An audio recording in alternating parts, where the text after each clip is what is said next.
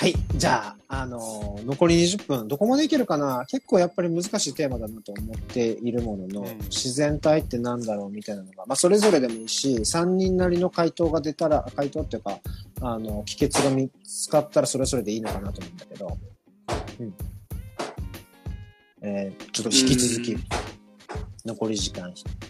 使って話せていけたらなと思います。あーはい。あのー、そう、やすさんがさっき言ったその自分らしく生きるとっていうところを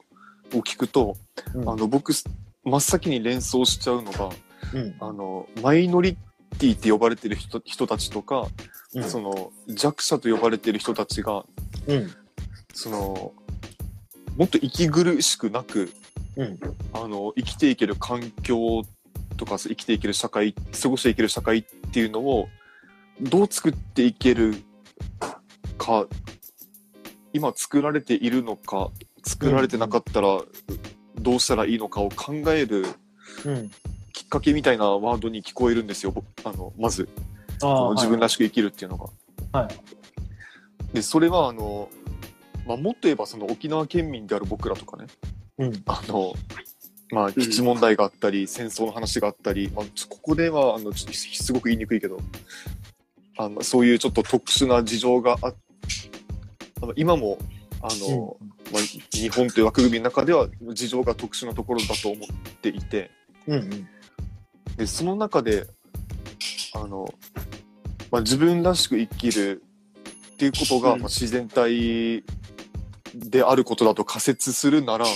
あの、俺らってそもそも自然体に自分らしく生きていられてるのかなっていうのは、はい。あの、俺まだ結論出てないんですよ、自分の中で。うん。うん。てか、なんならまだちょっともがいてる感覚持ってるんですよね。うん。うん。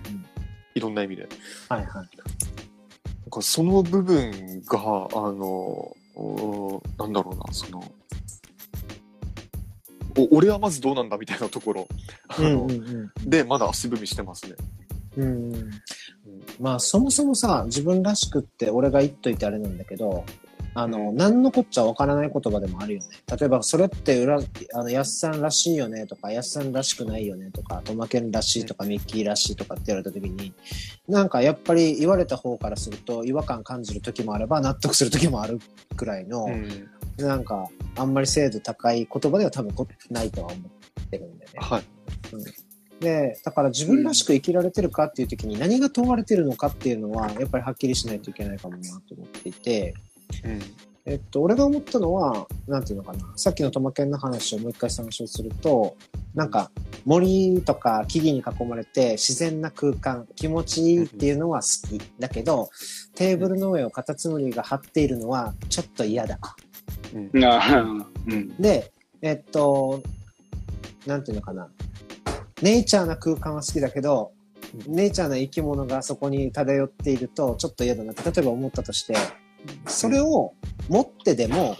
このうんカフェがいいカフェだったっていう自分の体験を語れるんだっていううん。状況のことかなと思った。自分らしくいられる。ちょっとメタっぽいけど、うん、要は、状況のどっちよみたいな。好きなの嫌いなの、きじゃないんだったら嫌いじゃないの？みたいな風に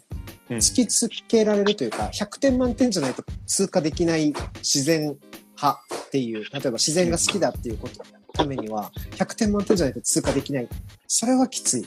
自分らしさをどっかでごまかさないといけない。要は、カタツムリ平気ですって言わないといけないのか、あの、はい自然に囲まれたカフェいまいちでしたって言わないといけないのか、違うだろよかったって。でもここは微妙だったって言える。なんていうのか、何が自分にとって嬉しいことで、自何が自分にとってあの悲しいことなのかとか嫌なことだったのかっていうのを、なんか素直に出しても、あのーいいとされる空間かなとは思う。ああ、はいはいはい。うん。それがなんか自分らしさのことかなと思うんだけど、難しい難しいのは、じゃあ感覚一人一人が感覚の判断、立ち判断だけで振る舞っていて、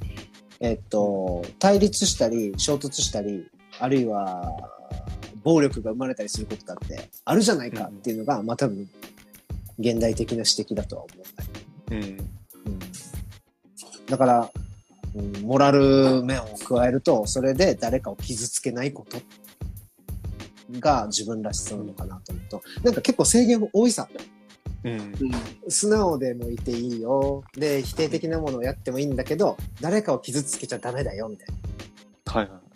だから、ぼんやりとしてて自然体なんか達成しないってことなのかもね。やっぱり。ああ。さっきのオーガニックが手がかかるじゃないけど、うんう。ん。なんか、なんとか、とはいえこの制限された中でいっぱいいっぱい使いたいです。自分らしさというか自由というの。で、ここちょっとはみ出しすぎだな、ここ、あの、嘘ついてるな、とか思って、こう調整するんだけど、できるだけ大きく作りたいというか、できるだけいっぱい、えー自分らしく生きたいなって思った時に、なんか、自然体でいられるのかな。もう結構意識的な状態だと思うけどね。うん。ああそれがなんか自分らしさ。まあ、俺はマイノリティの問題とかとも近いかなとは正直思ってるんだけどね。うん。ああ、なるほど。ミッキーどうすか？今いろいろと考えてるんですけど、うん。あのーなんか似たような話っていうのが今あって、うんあのー今ちょうど読んでる論文に明治期のそのさっき話していた、その、うん。えっ、と、自由教育、まあ明治後半、大正から昭和にかけてですかね、うん。正確に言うと。の話で、その子供たちの、まあその自主性みたいなものをできるだけ尊重してあげようみたいな、そういう話が出てくる教育の、まあ、えっ、と、運動があったんですよ。その、対象自由教育とか、あの、うんそういう話で。なんかそれの読んでるやつで、あの、千葉明吉っていう人の話の議論を少し今勉強というか、まあ、あの、読んでて、そこでも似たようなことを言ってて、その、さっき話、千葉。あ千葉なんか、千奈小吉、千奈小吉みたいな。うちの地で。小吉。ひな小吉的な感じになってる。あの、一切衝動、えーうん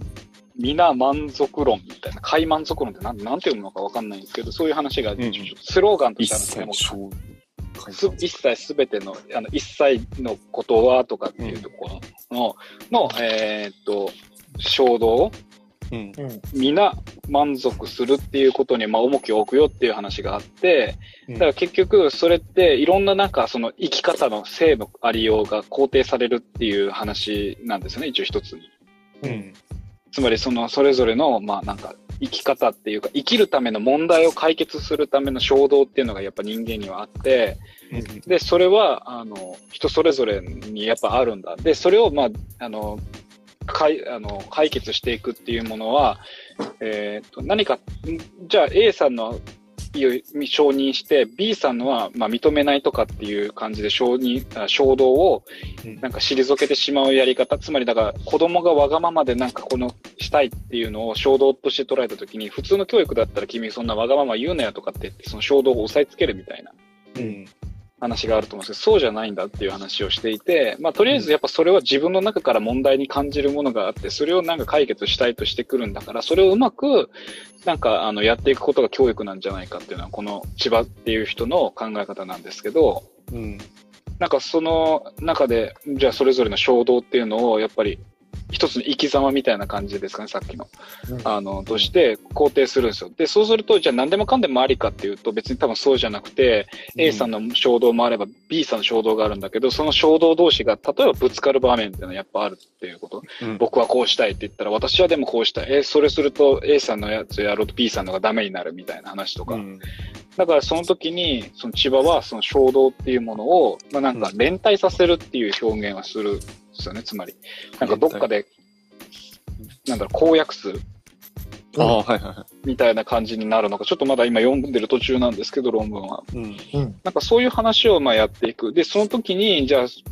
多分普通にやってしまうと、それぞれの衝動と衝動同士が対立してぶつかり合って、なんかもう一つの衝動をぶっ殺すみたいになっちゃうっていうのは良くないから、じゃあそれを押さえつけたり、まあなんかそれこそ殺してしまわないような関わり方って何があるかって言った時に、まあ言ってる表現なんですけど、うん相談って言うんですよね。相談。相談。うんうん、あ、あの相談？そうそうそうそうそう。ああの、そう普通に。うん。俺たちがしたりする相談？まあそうそうそうそうそう。したりされたりする。あの、そうそうそうそうそうそう。あの、そういうふうに、あの、まあなんか考えるやり方っていうのが一応あるなっていうことをちょっと話聞きながら思ったっていう、それぐらいなんですけど、うん、まあそうですね。僕も今なんか話してて今何の話に帰着すればいいのかが全くわかんないまま喋ってたから、もう本当帰着の、着陸場所がわかんなくなったんですけど、なんかそういうこととなんか近いのかなって思いました。ね、今話聞いてると。なんか結局さ、その他者のありようもおもんばかりつつ自分も尊重するっていう、このうん。理想論的なモデル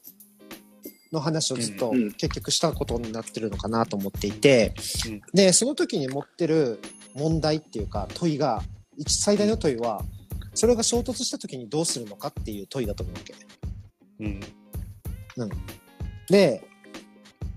じゃあ優劣をつけますとかいろんなアイディアが、あの、うんこれまでいろんな人たちによって展開されてきたと思うんだけど、うん。えーっと、今言ってた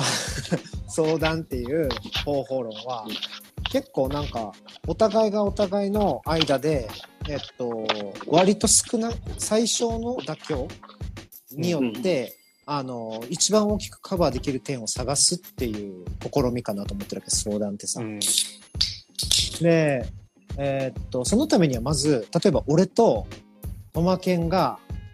相談するんだったら、俺とトマケンの立場が、こ、なんていうのかな、同等じゃないといけないと思うわけ。ああ。相談って多分フラットな状態じゃないと成り立てなくて、そうじゃなかったら多分説得とか、うん。あの、教えてもらうとか、そういう話になっていくと思う。うんうん。で、じゃあフラットな関係性をどうやって作っていくのってなった時に、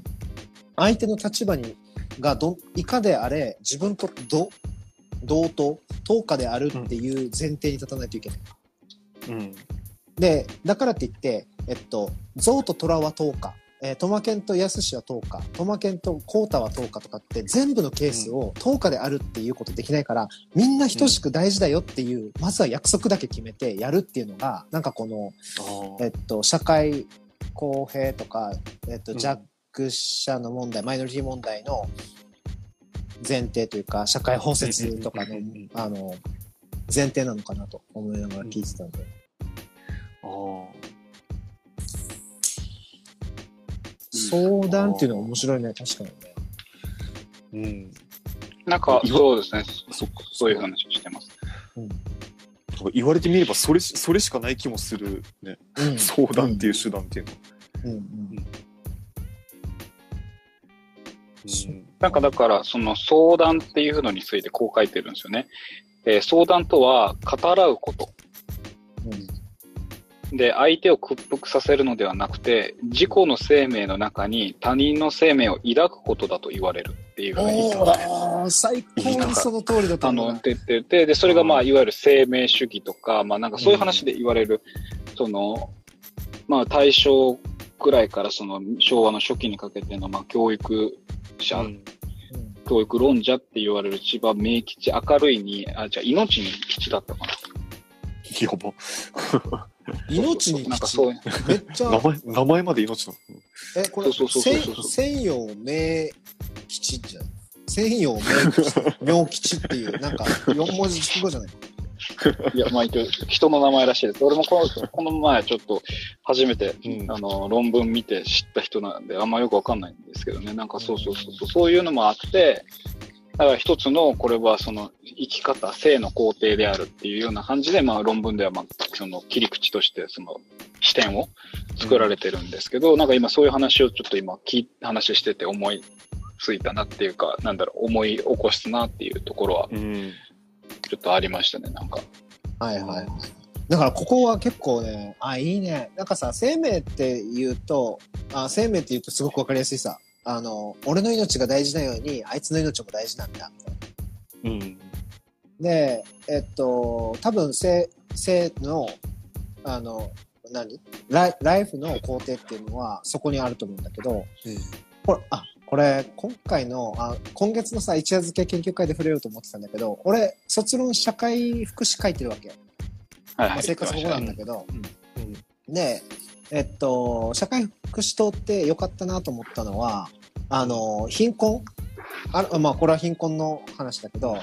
貧困って絶対的貧困と相対的な貧困があるんですみたいな。うん。で、これはいわば生物学的な貧困と社会的な貧困。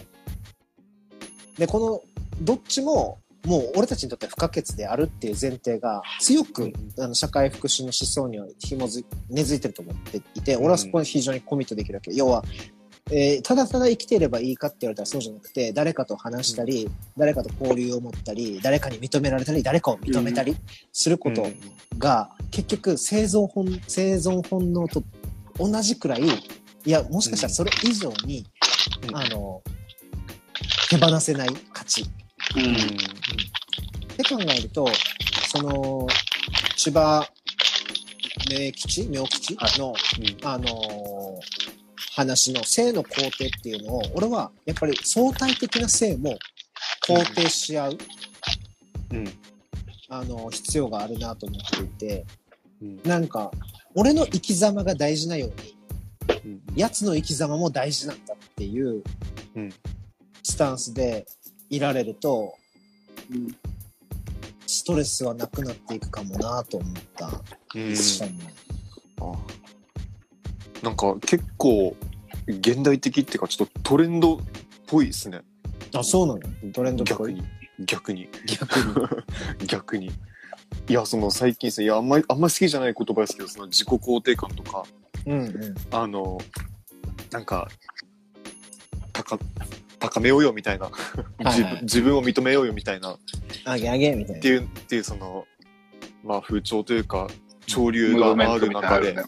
うんん。がある中で、なんか、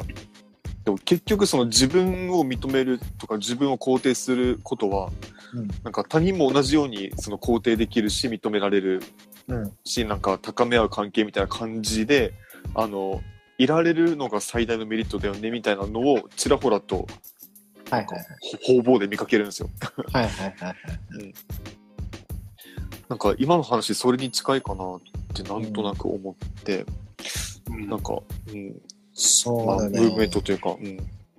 うん、だけどっていうのが社会学の役割だとしたら、だけどって言うんだけど、あの、じゃあ肯定しましょうと。じゃあ何でもありですかっていう懸念が浮かぶでしょ？浮かぶんだけど、あの、重要なのはその懸念よりも、実は、うん、本当にできるのって話だと思ってて、はいはい。うん。あの、何でもありになる混沌をいつも不安になるんだけど、そうじゃなくて、実現できる？っていうことが重要で、例えば、相手を肯定するっていうことはさ、例えば、うんまあ悪、極端な例じゃなくても簡単で、えっと、うーんと、仕事でミスしても大、んいいよって言えるかみたいな。うん、で、言えないって思うわけじゃん、多くの人が。うん、で、なんで言えないんだろうな、みたいな。仕事の問題じゃない、それは。もしかして。うん、うん、うん、うんそこまで変われるかどうかだと思うんだよね、このフェーズは。うん。結局、あのーそこまでし、要は、誰かの生、命、生命というか存在を肯定しないことよりも優先されるべき仕事があるような錯覚に俺たちはいるけど、錯覚っていうか。認識にいるけど、そうなのって、その問いを投げかけられるかどうかの問題だと思うんだよね。うん。ああ。うん。仕事に遅刻しました。まうんあ、あの、トマケンの大嫌いな、あの、うん遅刻、大 大嫌いとか大好きなのかわかんないけど、はい。遅刻、はい。ね。で、そんなことぐじぐじ言うなよ。言うほどのことかよっていう問いはみんな思ってるけど、なぜそれが実現しないんだみたいうん。な。な、何に俺たちは、ひなんていうのかな、勝ててないのかなみたいなのは、いや、実はその持続可能性みたいな話が持ってる、あの多分一番コアで一番高い壁なんだよね。うん。この方が持続可能だけど、本当にそこに舵切れるのかっていう。うん。持続可能な社会って、多分みんないいことだと思うんだけど、なんでできないのかな。いや、ほんとそれですよね。うん。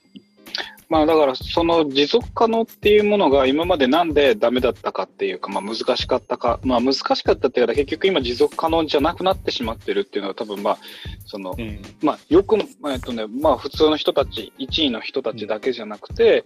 まあその産業の人たちだったり、政治家だったりとかっていう、いろんな人たちにまあ問題で共通になってるのは、多分だからそれは一つ、まあ環境破壊っていうのは、でもその外在的なインパクトとしてすごくあったはずなんですよね。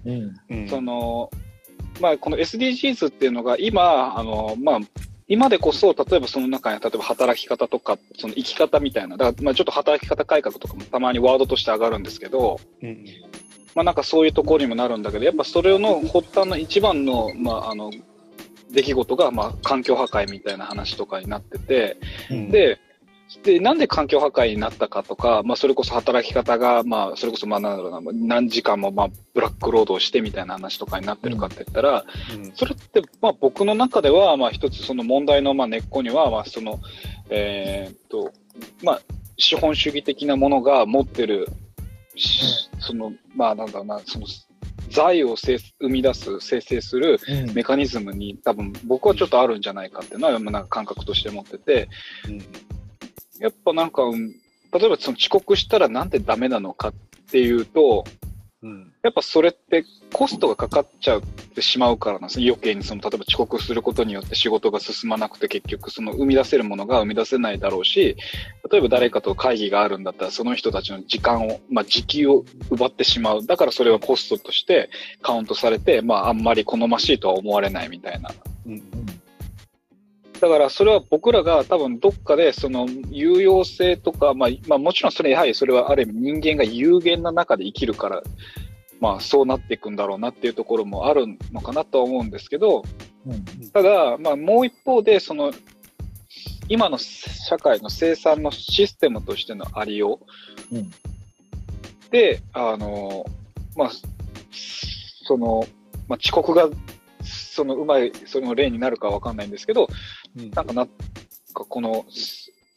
うまくそう言えない壁になるっていうのはそこにもあるのかなってちょっと思ったりはしますけど。うんああそうだよね。なんか僕はずっとなんかやっぱそう考えるんですよ。社会はい思想ね、史的な人間でもあるので。そうなんだよね。やばいのがさ、もう今だい、あのー最終コーナーの20分目が終わったことが一番やばくて。はい。あのーなので、今日でさ、どこまでもいけるって思うと、どこまでもいけるんだけど、今日どこまでいけたかっていうのも結構重要だと思うから、ちょっと整理して、まとめていきたいなと思うんだけど、だけど問いを残すよ。すごく重要な問いを残さざるを得ないんだよね、ここまで来ると。あのーまず、新しい仮説としてなんだけど、これやっぱ俺がずっと、まあ、他の場面でもみんなとも話してきたことかもしれないけど、うん。あの、このさ、えっと、俺たちがその生命の肯定とか、あるいは持続可能性っていうのを最優先できない理由、今ミッキーが言ってくれたみたいに、うん。ある種この資本主義が持ってるコスト感とか、あの、うん。生産性みたいなキーワードで、あの、回収されてしまうから、抗えないんだって思ってるじゃん？うんだけど俺はやっぱいろいろ考えたんだけど、しそれは資本主義側が誤解してることだと思っていて、資本主義ってやっぱり何かっていうと、あの、どんどん資本を作っていかないといけないし、もっと言い換えると、本来はね、もどんどん価値、価値化していかないといけないものだと思うわけ。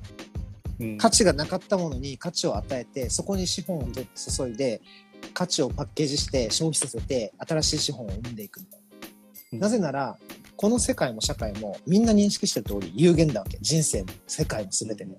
で、有限な資源で資本主義を回そうとすると、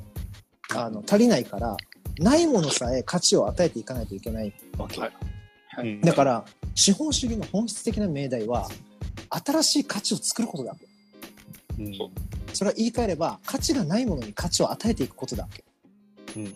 かつてはそれが、かつてはっていうか、今のところそれは、なんていうの、まだ売られてないものとか、あの、実体のない経済っていうところにシフトしてるけど、本当は、本質はもっと奥深いところにあって、俺たちが大したことじゃないよ、俺たちなんてとか、俺たちが思ってることなんてとか、やってることなんて大したことじゃないよっていうものに、割と価値がつくっていううんことにアプローチしていくことだわけよね。うんこれができないと資本主義は多分回転していかない、これ以上。うんだから、資本主義のために資本主義は生産性じゃなくて創造性をあの、うんフォーカスしていかないといけないわけ。実は、それが自然体っていうか、あの、自分らしくいるとか、生命を肯定されることとかっていうために、何が必要つまり、ありたいようにはなんとなく分かったけど、荒れるっていうのはどういうことかっていうと、うん資本主義が本当に資本主義的になることだと思うわけ。えーっと、なので、結論っていうか自然体って何っていうよりも、資本主義ってこうなった方がいいよねみたいな話になっちゃったんだけど、俺の論調がね。でも、そこにしかもしかして自然体って、なり、なし、成り立ち得ないのかなって、思ったところで、一旦区切らせてもらっていいですか？はいはい。で、最終フェーズはこの辺にさせてもらって、まあ、いろんな意見が出たし、俺が最後に言ったことだけが、みんなの、あの、共通も、共通認識に、なんていうの、あの、なっていかなくていいんだけど、うんえっと、ちょっとこっから先は振り返る場面として、まあ、もろもろ2時 ,2 時間くらいかな、話、うん、まあ、オープニングも含めて話して、トマケン、それからミッキーとして、あの、じゃあ、自然体会議に乗っとるなら、あなたにとって自然体って何でした？何ですか？っていうのをそれぞれから聞かせてもらって、さらに加えて言えば、俺からも、今のところ、俺が今、うん今の俺として言える暫定的な自然体ってこうだな、みたいなのを話して、えーどんな問題自然体、このスペシャル回を閉じたいなと思ってます。はい。